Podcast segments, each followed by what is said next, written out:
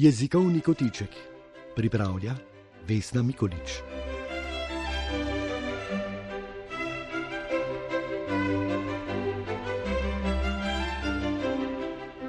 Imate raje bakala ali polenovko?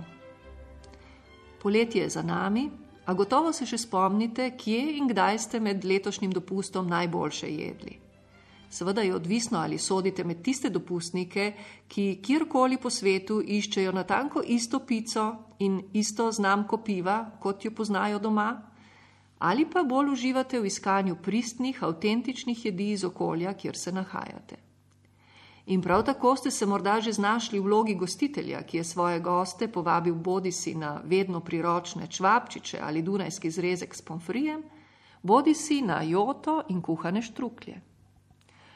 Pa če zdaj za potrebe tega jezikovnega kotička zanemarimo gastronomske in se posvetimo jezikovnim okusom, jeste raje bakala, bakala in bianco, bakala na belo, beli bakala, bakalar, polenovko, polenovko na belo, polenovko po istrsko, štokviš, štukviš ali trsko.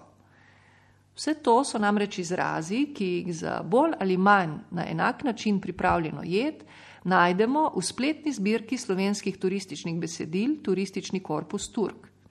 Izbira je velika. Katera je najustreznejša? Tudi pri rabi gastronomskih strokovnih izrazov veljajo enaka načela kot pri rabi drugih tujk.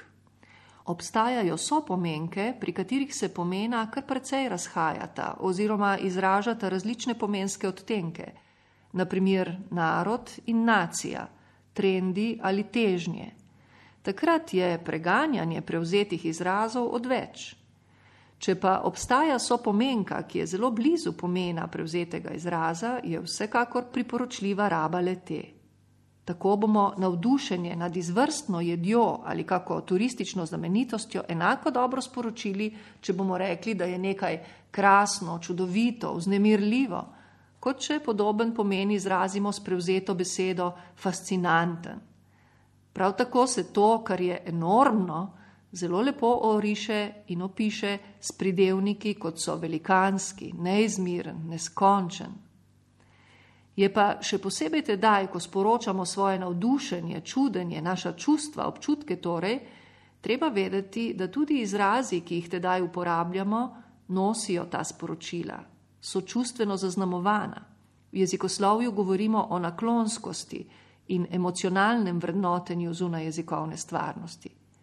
In včasih se nam zdi tuji izraz, prav zato, ker nam njegov koren ni tako blizu, skrivnostnejši, privlačnejši, močnejši z vidika izražanja naših čustev. Enkratno, edinstveno nam je premalo. Šele če je nekaj prav unikatno, se nam zdi, da smo dovolj dobro izrazili svojo očaranost.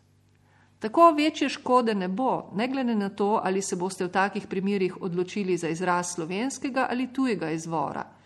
Je pa res, da pretirana raba prevzetih besed v takih primerjih lahko začne hitro delovati izumetničeno in nas hitro oddali od naših pravih občutkov. A vrnimo se k gastronomsko-jezikovni izbiri, s katero smo pogosto soočeni v vlogi gosta ali gostitelja. Sodobni turistični trendi kažejo, da se vsaj ponekod množični turizem po istem kopitu urejenih turističnih naselij umika turistični ponudbi, ki izhaja iz kulturnih posebnosti nekega kraja in se obenem prilagaja potrebam posamičnih gostov. Seveda se v okvir te ponudbe na visoko, če ne celo prav na prvo mesto, uvršča gastronomija. V spletnem turističnem slovarju Tours smo jo opisali kot zaokroženo ponudbo hrane in pijače neke države, mesta, kraja ali drugega ponudnika, ki izraža določen stil in tradicijo priprave jedi in pijač. Lahko pa jo razumemo kot vedo o prehranjevanju in kulturah prehranjevanja, ki vključuje tako hrano kot pijače, zajema tako kulinariko kot enologijo.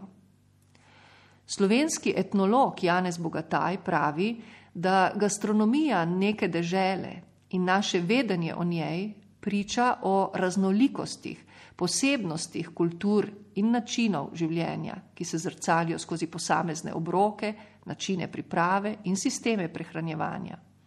vsakdanike in praznike ljudi v različnih časovnih obdobjih in določenih družbenih okoljih.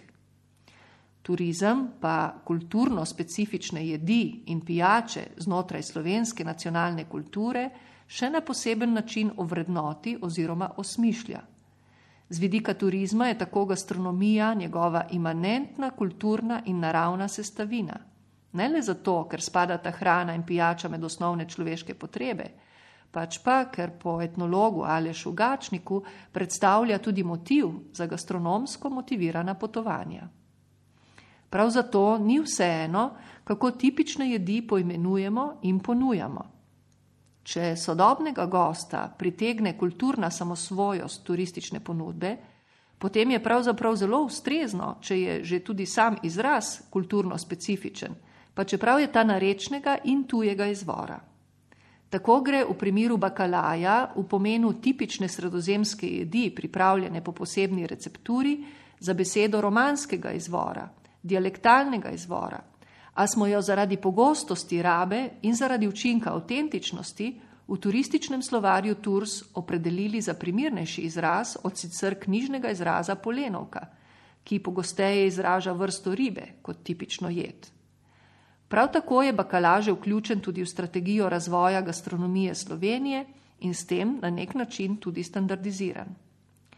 Seveda odločanje med variantnimi poimenovanji z področja gastronomije predstavlja poseben izziv.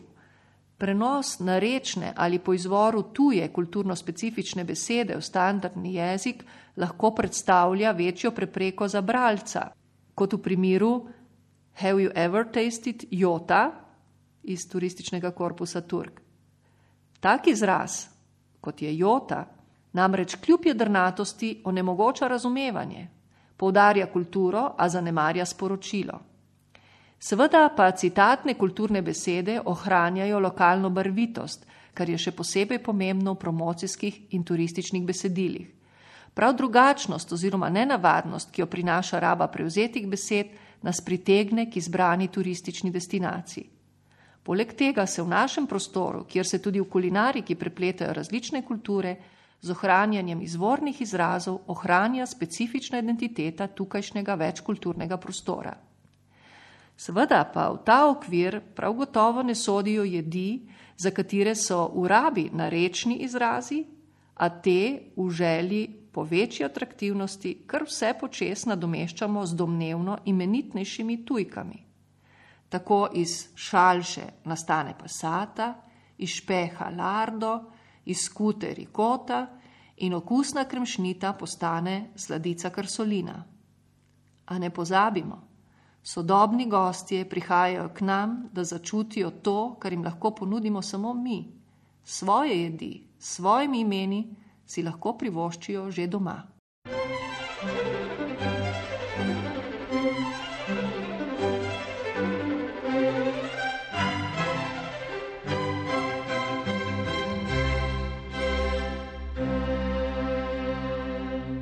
Na sporedu je bil jezikovni kotiček, ki ga pripravlja dr.